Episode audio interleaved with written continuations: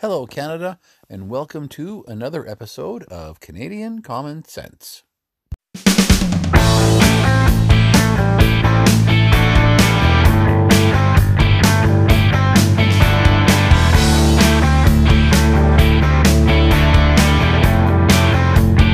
is Canadian Common Sense with Lewis and Tony. Well, hello there, Canada. It's Tony here in And Saskatchewan. out here in BC. How are you, my friend? Oh, busy and uh, battling the weather. It's crazy. So much rain in my life. I mean, where we're located in BC, it doesn't rain very often. It's very, very dry. And because we're on the northern tip of the Sonoran Desert, and so it's it's uh, semi-arid, so we which means we get less than 12 inches of precipitation for the whole year, and it's Oh! I've never seen so much rain. It's just, and it's every day. We're getting like little little rainstorms every day, and it's it's just crazy. Yeah, that is crazy. It's actually raining here as well. It's muggy like crazy out here today, and uh, yeah, I'm glad to be home and glad to be doing a show. So thanks for joining us, Canada. Well, we got a barn burner of a show for you today. I don't think we'll get to everything that we were hoping to discuss today, but let's get right to it. On the show tonight, we're going to spend a lot of time talking about policing, uh, a little discussion about the new Atlantic Canadian Autonomous Zone. Okay, not really, and more, much, much more. So, uh, why don't we start with something that surprises me actually a lot, and what you've seen around town lately in your neck of the woods? Yeah. Uh, well, uh, school, even though it wasn't really in session, officially ended on Thursday last week. And as of yesterday, Monday, the the amount of traffic has doubled since Friday. Like it's Wow. it's like the the tourists are here. And uh, most of them are from the lower mainland and then we've got a bunch from alberta. There's a lot of alberta plates. I've seen some saskatchewan plates. Uh, it's uh, and and believe it or not i have seen a couple of california plates. I have seen uh, some washington state and oregon plates as well. And uh, it's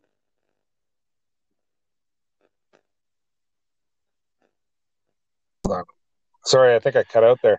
Um yeah For a second, sorry. yeah. It- i've seen so we've i've i've definitely seen some american plates. And uh what's happening is that the americans are coming up to the border and they're saying oh yeah we're heading through to alaska and they get let in.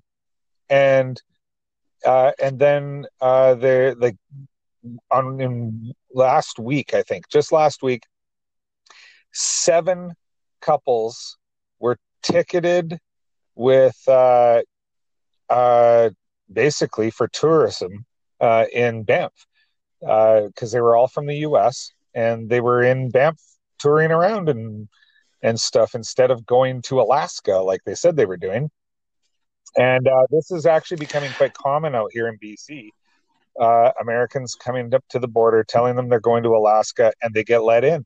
And um, but there's no follow up. Like they're not saying, "Hey, all right, we're going to notify the uh, which which border crossing are you going to in Alaska?" And then they'll and they should be saying something like, "I mean, I I don't know what the protocol is, but if if I was in charge, I'd be saying, okay, find out which border crossing they're going to, let them know they have." 48 hours to get to that border crossing and you're notifying that border crossing and if that border crossing doesn't see them in 48 hours then there should be uh consequences Yeah, no, I couldn't agree more. Like, um, I would my rant over the weekend was uh, had touched on that as well. And I, I assumed that was what they were doing was saying they're going in transit to Alaska. Now, I'm sure that it well, it may or may not be different now. But back when I used to go trucking into the U.S., which was 20 years ago now, we could say we were going in transit with uh with our load, and yeah, there would be no questions asked about which which you know side we're coming out on the other end. But with what's going on right now, there's really it's it's almost a no brainer that they should be monitoring these people a little more closely. Like I'd uh, mentioned in my rant that I was in Tim Hortons lineup and just happened to notice the pickup in front of me had Nevada plates on, and at first I thought nothing of it because it was he was obviously an outfitter, and we get a ton of those here in Saskatchewan because of all the the lakes in northern Saskatchewan. And then I was like, well, wait a minute.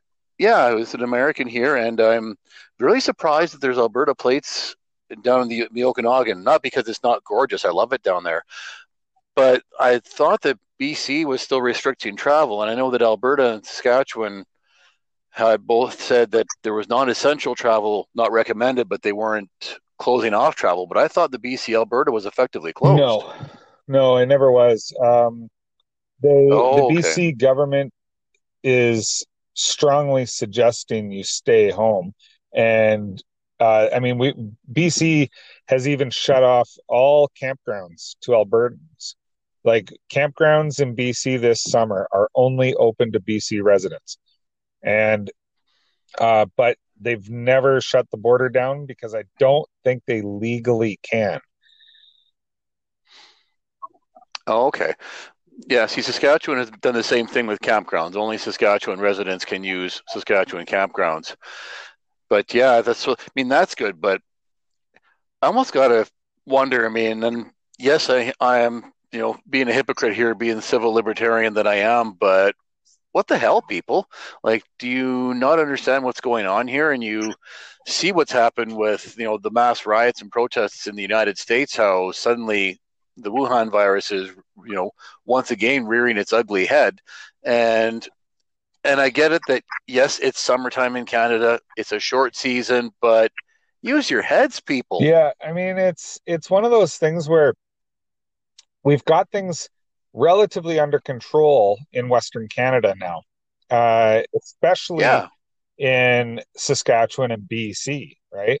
Manitoba. I mean, Alberta is is still battling some issues, but but for the population size of BC, we're we've actually got this thing under control here. And but if we if we just let everything run rampant like normal, uh, we're going to have what's happening in uh, Washington State right now, and that's you know that Washington State is getting several hundred new cases every single day right now because uh, they they decided to just open up without any kind of uh, precautions, right? And uh, and so now they're they're talking about instituting more uh, uh, controls again. And uh, so, I mean, if we take things slowly and step by step, we should be all right. And but one of those steps is not to just open things up to tourism like normal. And uh, and I mean, and that's part of the thing that we're. I mean, I, I hate to I hate to say that because I am a business owner and and I really really feel for those businesses that depend on tourism to survive. And uh, but uh, this is much bigger too. And it, and I mean I think I think and I've said this all along. I think small businesses deserve a little bit more help than a loan. And uh, because the the last thing that a small business can can do or or really needs is more debt.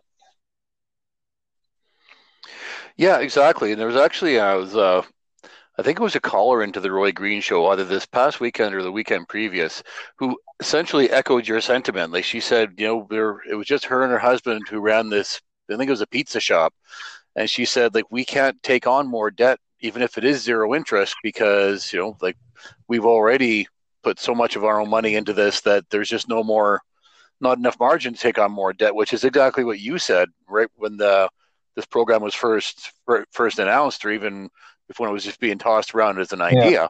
And yeah, I mean, it's. Uh, I think this the problem is that people in government are bureaucrats. Bureaucrats have no idea how to run a business. And it shows with this idiotic programming. Yeah, and, and and there's something else that's happening right now that's really irritating me, and that is the hate on for the airline industry. Like, Yeah, what's with Like, that? all of a sudden, people are like, let Air Canada and WestJet go bankrupt. And I'm like, because people are under the impression they've been ripping us off or something. Are you kidding me? Like, air flying has never been cheaper. Never. This is the- like the you're when you fly right now. I mean, not maybe not right at this moment, but right before No, right but- before COVID, it was the cheapest flights in the history of flight. Like, and and people are always mad about how expensive it is to fly and all this.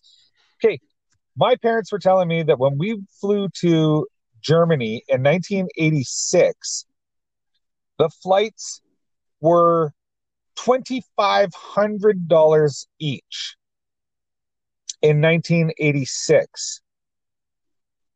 By today, those would be five thousand dollars uh, tickets per person, Yeah, and good and point. it only costs about fourteen hundred bucks to fly to Germany right now. Maybe, like I said, not right this minute, but before COVID, it was only like fourteen hundred bucks round trip. Like flying is cheap, cheap, cheap, cheap, and people are are angry and and they hate the airlines so much they want them to go bankrupt. And I'm like, like, do you not realize that businesses are not like a, this monolithic, faceless uh, thing. Like, I don't know what people think a business is, but it's made up of tens of thousands of people. These air these airlines are made up of tens of thousands of people who depend on their jobs to put a roof over the heads of their family and feed them. And you want them to go bankrupt. Yeah, it's uh, you know what I really, I'm just going to say it. Um, it's unfortunately the school system is breeding our kids to be anti-capitalism, and they're the, you know, they're being taught to think, oh, you have a business, you must be rich. Well, and so then they they automatically hate you, and it's like. oh, And, and you've mentioned this before. A lot of businesses run on a very, very thin margins, and the airlines are no different, but I mean they have volume on their side. But yeah, I mean flights are cheap.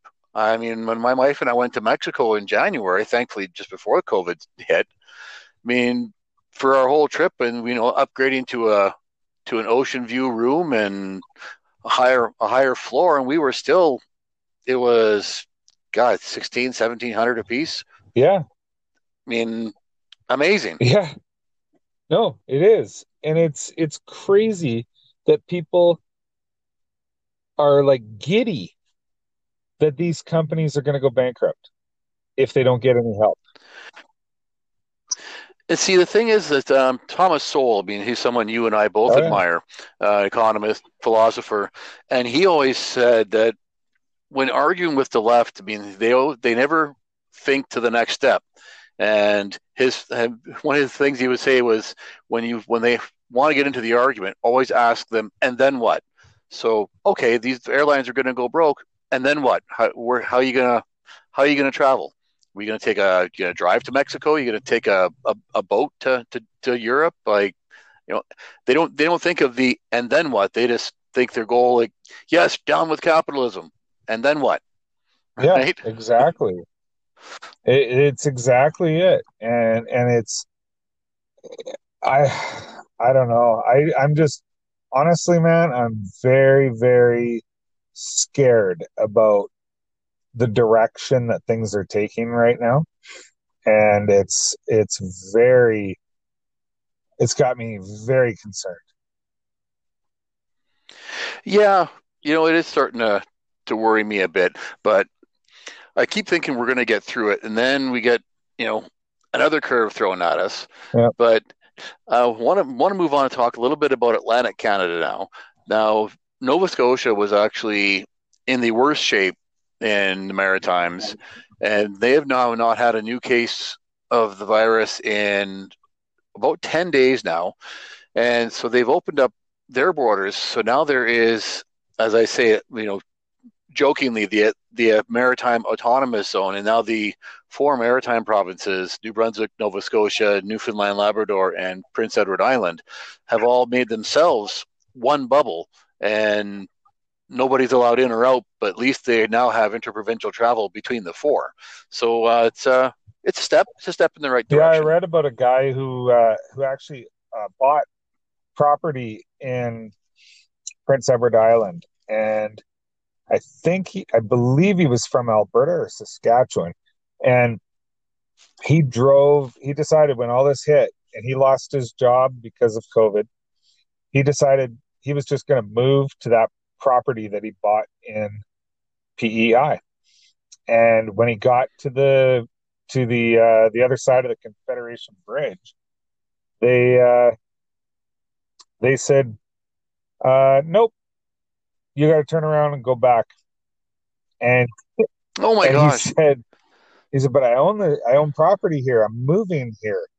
He says, "I got everything I own with me," and they said, "Well, you don't have any proof that you sold property in the province you came from." And he said, "Well, I didn't. I was renting." And but they wouldn't let him in. And he had to turn around and go back. oh, And then uh, Ontario told him that he had 10 days to get out of Ontario. And uh, so he, uh, he, I don't know where he ended up, but yeah, he, this was this was a uh, story in the paper about him. And uh, yeah, so, Oh, my so the gosh. Maritimes have successfully closed themselves off. wow. Well, and I guess good, but it's funny. I mean, it's such a regional thing, and obviously, population density has a lot to do with with the virus and the the, the transmission of it. So I can see why they'd close off Quebec, but I mean, you visited Quebec extensively, so I mean, you know, when you, the further east in Quebec you go, the more sparse the population is. So you think they could expand their bubble somewhat, Yeah. but Yeah. but but I mean, hey, I'm not. Uh, I can't tell them what to do. I think that's good that they've at least expanded it out that far. But it would be nice to see. Well, it'd be nice to see the country open up some more. But Ontario and Quebec are making that tough for the rest of They us. are. Yeah. All right. Um, how about we touch on the Conservative Party leadership race briefly? Oh, please, Um, let's do that. As I'm actually almost sorry. I am sorry that I did not renew my membership because the more I hear of Leslyn Lewis, the more I would love to vote for her.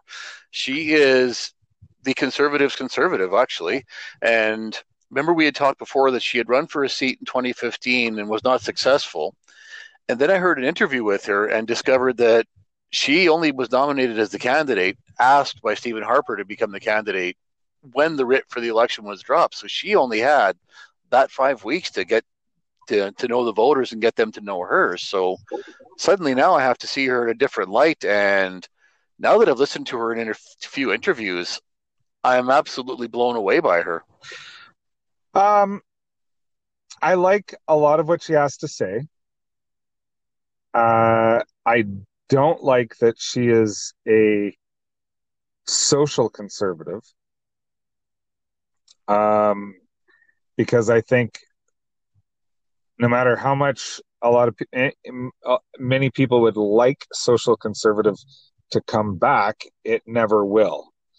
Um, and that time has passed, and it's it's kind of time to get with the times in that in that regard.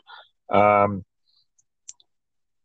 but the other problem is is that nobody knows who she is, and if there's going to be an election this fall or this winter or next spring, you we need the conservatives need a leader a leader with name recognition because people won't have time to get to know the leader, and uh, Andrew Scheer had that problem, and he had a lot more time to get ready for a, an election than the new leader of the Conservative Party will have for this this next election, and uh, and and even and he had a hard time getting known by Canadians, and uh, the Liberals were very successful in painting him as something he wasn't.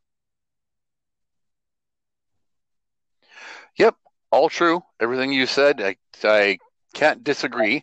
And I still would like to see Peter MacKay become the leader just for what, you know, the reasons you've just yeah. stated.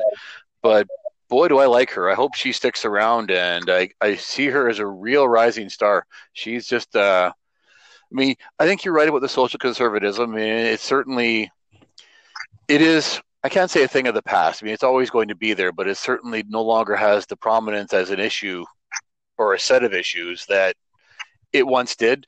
So, I per- so you're you're right on personally, that. Personally, man, I would I would really love to see an election where abortion was not an issue. I'm I'm getting sick and tired of hearing about abortion. It's like, come on, is this really the most important subject in the in the flipping country? No, it isn't. But, well, exactly. It's, it's like abortion is here. Abortion is going to stay, and nothing anybody does is going to get rid of abortion. So let's just stop talking about it. But it rears its ugly head every single goddamn election. And it and yes, it, 90% of the time it is brought up by the liberals or the NDP. Just just to to play the boogeyman with the conservatives. But the conservatives don't do themselves any favors when they have social conservatives in the party who won't shut up. And and it and it and it scares off the canadian voters. So yeah you can talk about how social conservatism uh, is something that's there. I mean it's a very small portion of the of the party even. It's less than like 18% of the party is is social conservatives. And uh, and, and only like 10% of the party even voted for social conservatives in the last leadership race.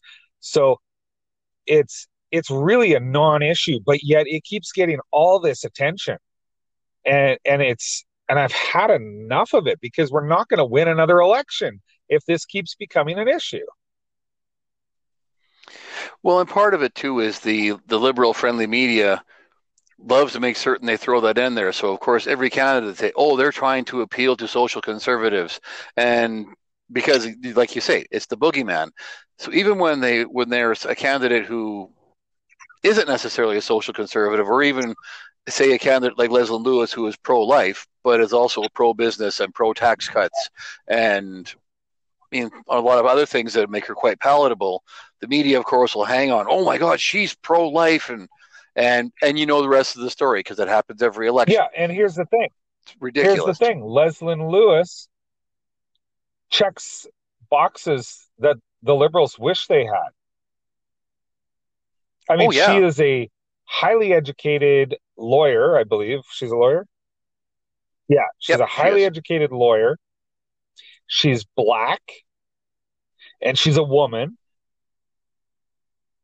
And yet yet yep. they will still find a way to paint her as a racist or a misogynist or something. Like, I, I, don't know how they would do it, but they would do it. They would find a way. Oh, yeah. They'll make her out to be some kind of knuckle dragging mouth breather. And, but you're right. She does. She checks off all the boxes. Her, she just started to learn French. So she even admits her French is awful. And, yeah to me, that's a no brainer. You got to yeah. have French. To me, that's a no brainer. That's not negotiable. Yeah, exactly. So, you have to have French. Yeah. So, uh, but yeah, I mean, she does check the boxes that liberals like, but yet because she's a conservative, they'll find some way to cut her oh, down. Absolutely. So, honest, honestly, I mean, let's just do the Peter MacKay thing. Let's just get this over with already, and ideally, put him in the leader's chair, and let's get down to business. Yeah. And I mean, honestly, I'm a I'm a I, I like Erin O'Toole better than Peter MacKay. I think I think he I think he he he has uh, probably his his position on things probably lines up more with me than than Peter MacKay's does. But the thing, like I said, nobody knows who Erin O'Toole is. But the thing that's really getting to me right now is Erin O'Toole and Peter MacKay are going at each other's throats and accusing each other of like threatening to bring the police in to investigate each other. Oh, yeah. this. And it's like, God, you guys Yep. are slitting your own throats. Like, why wait for the liberals to do it? You're doing it yourself. Yeah, they really are. I mean, I uh, I guess I don't have any reason not to like Erin O'Toole, but there's just something about him rubs me the wrong way. I don't like Peter MacKay's position on resource projects involving Quebec, for example. I mean, uh, I'm not saying there's a veto for Quebec, but we're going to consult with Quebec before we put a pipeline through. No, no, no, no, no, no, no. We've had this discussion way too many times. Well, So, he's uh, only saying that because he wants Quebec votes.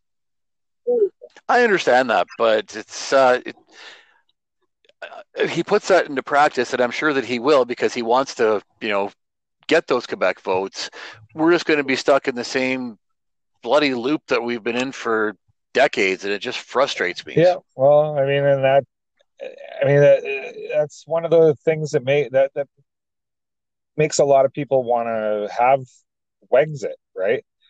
Is is that Quebec just has too much damn power, and and you got to pander to Quebec just to get elected, and it's it's it's insane how much clout one province can have. Yeah, and actually, speaking of Wexit, that's a good way to segue into uh, the next topic.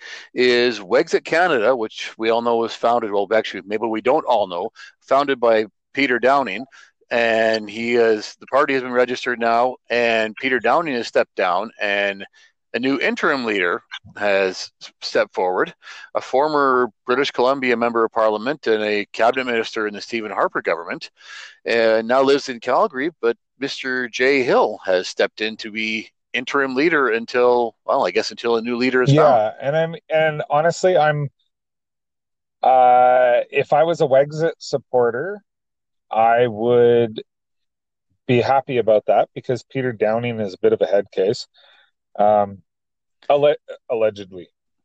Allegedly a head case. Um, yes, that's right. I'm not a fan of Peter Downing's at all. Uh, I and part of the reason why I would never be a Wexit supporter is because of him. So now that he's not the leader anymore, uh, you know, I think I think it's going to help Wexit become more accepted, uh, more um, cons- maybe more more people would consider it a viable option, especially with Jay Hill. I mean, Jay Hill is a, a, a well known uh, conservative, for, former conservative cabinet minister, and um, he's a very smart, well spoken guy. Uh, and uh, and I think that he's adding some credibility to it now. Um, the the only issue is I honestly don't see Wexit really ever happening, really ever gaining a, a, a foothold in politics at all. Uh, I think that people are anybody in the West that does not like the Liberals is going to vote conservative. I, I just don't see them voting for Wexit. Yeah, no, I think you're right, and I think especially because uh, I guess uh, full disclosure, Canada, Lewis has never liked Peter Peter Downing right from the very start, so he's being consistent with his his thoughts here. And uh, Jay Hill, yeah, he's a great guy, but he actually did an interview with uh, Roy Green, and, and he even said like it's at least in his view, Wexit is not a a movement for the West to exit Canada. He sees it more as like a Bloc Québécois light in that they just want to represent Western interests in Ottawa. And the first thing I just thought was after you know I rolled my eyes, then why the hell start the new political party and not just take all that momentum and all the fundraising and all the work you had and actually channel it into a party that can represent Western Canada you know, like well, the conservatives, for example. Yeah. I mean, the conservatives, though, I mean, they, they're a national party and they have to be a national party and represent all, all areas of the country. Um, we used to have a regional party and it was called the Reform Party. Oh, I miss those days. And Jay Hill actually was a reform MP. He was, he was, yeah. Um, I believe he was first elected in uh, 1991. Um, I I may be wrong on that, but I think um, let's say 93, 93. would okay, it wasn't it wasn't Yeah. a by election then; it was a general election. Yes. Okay, so Yeah. yeah, in 1993, that's right. And um, but you know, I the Reform Party was was transformative for Canadian politics. Uh, part of the reason is is because of the man who was behind that party, and that was Preston Manning, who is probably the greatest prime minister this country never had. And uh, and he was uh, he brought a lot to the table and scared the bejesus out of the liberals, and actually forced Jean Chrétien and Paul Martin to balance the budget. You might not have liked how they balanced the budget, but he but because of the Reform Party, that was why the budget was balanced. all true. And because of Preston Manning, we have the Clarity Act, which would not have happened without the Reform Party as well. But Preston Manning insisted that there be, you know, another party at the table that would have a say. That's right. Yeah. And and so we've had the regional party before.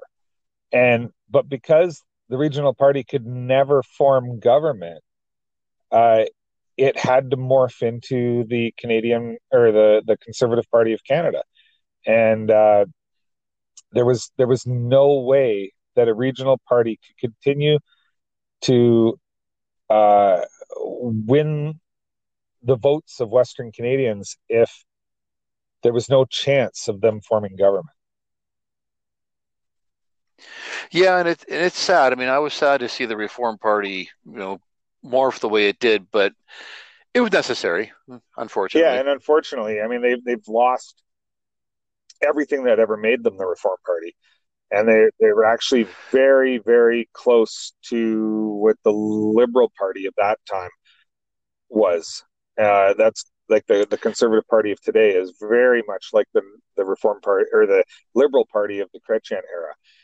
Uh, yeah, yeah, unfortunately.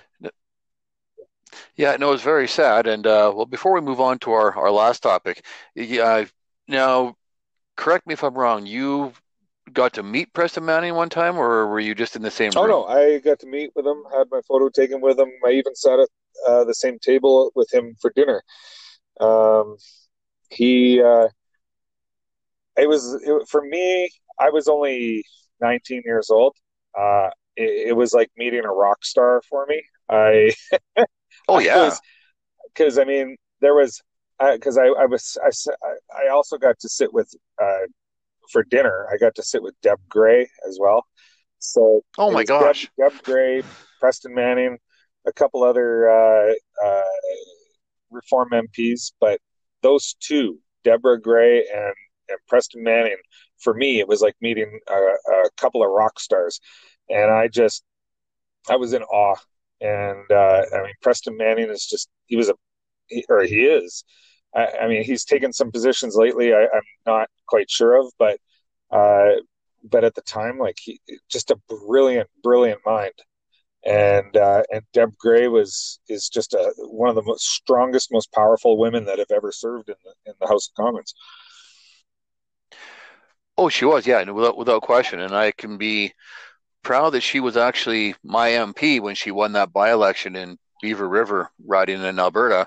Although I wasn't old enough to vote for her at that by election, but um, yeah, she was my MP, so that was that was that was awesome. And yeah, I've got to meet her, and same thing. I mean, I almost I could barely even say hello because I was so awestruck. Yeah, and, and, and for those of you, for those that don't know, Deb Grey was the very first Reform MP ever elected.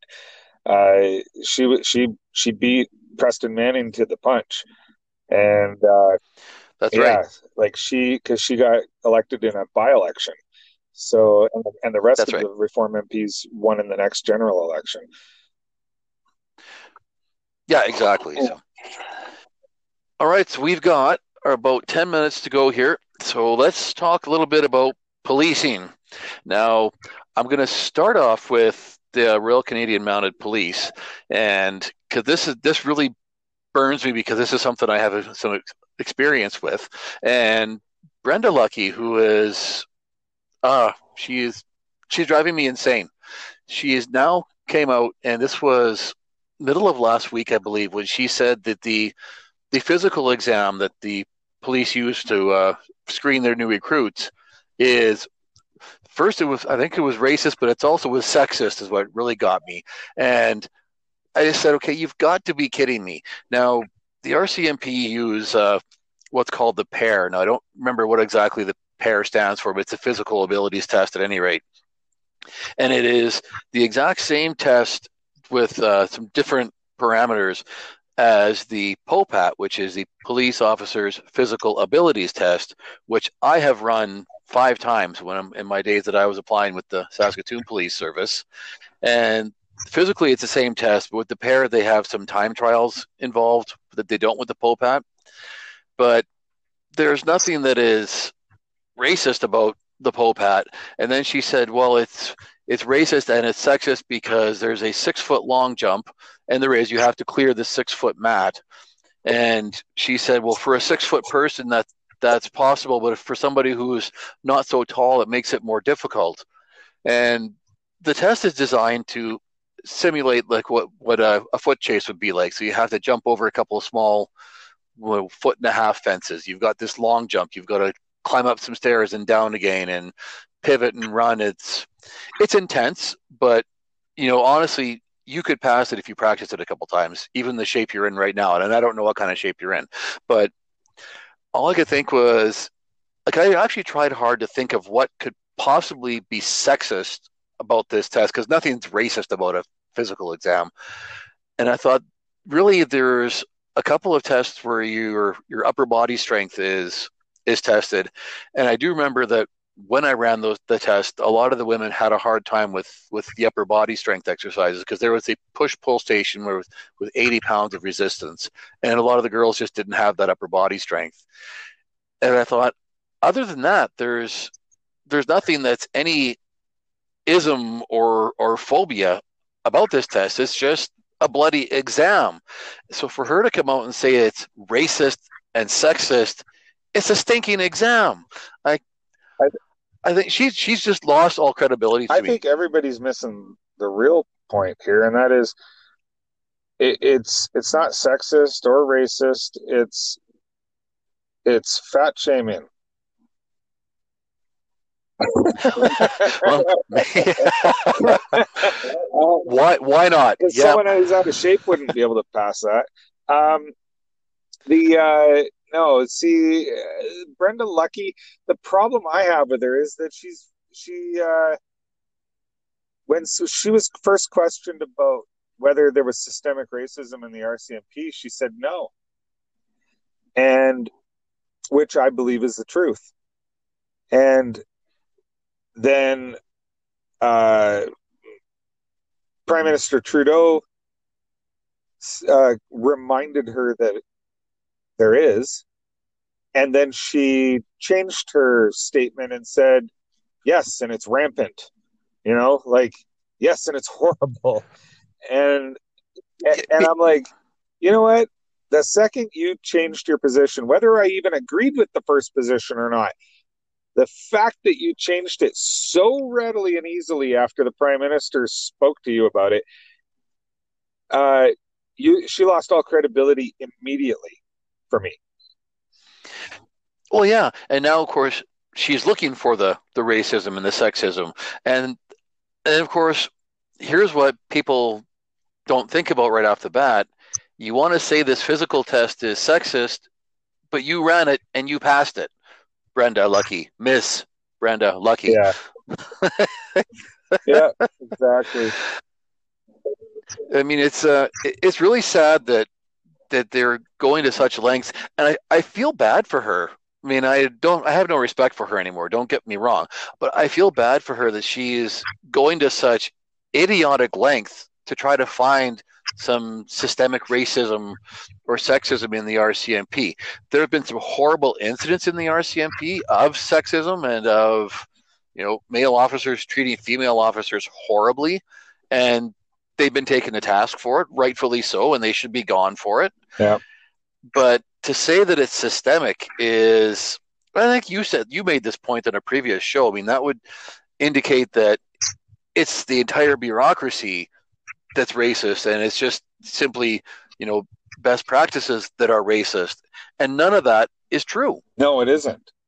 I mean, it, that would to say that the RCMP is systemically racist is to is to suggest that the entire RCMP organization is designed to exclude people of color.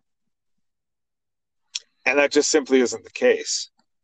It's also it's Exactly, also yeah. suggests that that the RCMP organization is mostly racist towards uh, minorities with in terms of policing them and the numbers and the stats just don't show that they don't show that at all No, and it's funny that there was, uh, and and there's always been a push. Well, I shouldn't say always, but for decades, there's been a push to make the force, you know, more reflective of the general population, as it were, to try to recruit more minorities and whatnot. And as it turns out, that uh, Indigenous Canadians are statistically overrepresented in the RCMP, in that they make up, I believe, it's about 12% of the of the numbers in the RCMP when they make up about 4% of Canada's population. So they've done a good job recruiting First Nations people into the RCMP. What I find sadly ironic is that a lot of these Indigenous officers don't want to be posted to different reservations or the far north, which where they often get sent. And so, you know, there's a retention issue that goes on. But I think that the RCMP is actually doing a good job. Well, I think all police forces, for that matter, are doing a good job in reaching out to minority communities, saying, like, yeah, we want you. And I really don't think that they're them saying we want you here. Come, come and fail this racist physical exam we got, which is the very first thing you have to do, or second thing you have to do in recruitment. Like it's, uh, they'd be shooting themselves in the foot if they had a deliberately racist physical test. I, I'm I'm going to keep making fun of that because I don't I don't see how it any kind of a physical exam is racist. well well okay let's let's put it this way if a physical exam like a physical test was racist i would argue that it's probably asian and white people that would be at the uh, uh, on the losing end of that. Because if you look at all the top athletes in the world let's look at sprinting. Sprinting top athletes in the world all black basketball the top athletes in the world mostly black. Football top athletes in the world mostly black. It's i in Yeah. athletics like eh, boxing and uh mixed martial arts a a really high percentage of the top athletes in the world are black. Like this is and it and it yes it does come down to racial differences because uh different races are are are physically different in certain ways and one of the things is is that black uh, uh black athletes have they've found have a much higher uh, rate of uh, uh, fast twitch muscle fiber. So, yes, Really? Th- so they they that's why sprinting and jumping events, it, it's typically black people are the are the top athletes in those. Oh, that's interesting. I mean, I, I I know that that's the case, but I didn't, did not realize that was why. So that's Yeah. that, that's really It interesting. is, it is, yeah. But God forbid you say that because now I'll be branded a, a, a racist, even though even Yeah, though what I said Yeah. is very complimentary. Yeah, that's right. It's just the fact that you said that. Yep, you're right. That makes you a racist now. So Yeah. ridiculous. Totally ridiculous. yeah. All right. Well, I think that if we tie into the next topic on policing, we're going to go way over time because we're getting close to the end here as it is. So why don't we wrap it up here a minute or two early? And uh, you can expect uh, a rant or two coming because I've got a few more notes I want to hit on that very subject. So gives you something to look forward to or not, depending on how much you like my rants. yeah. All right. It's all right. So until next time, Canada, it's Tony out here in And Saskatchewan. out here in beautiful British Columbia. All right. Thanks for joining us and Good night, Canada. This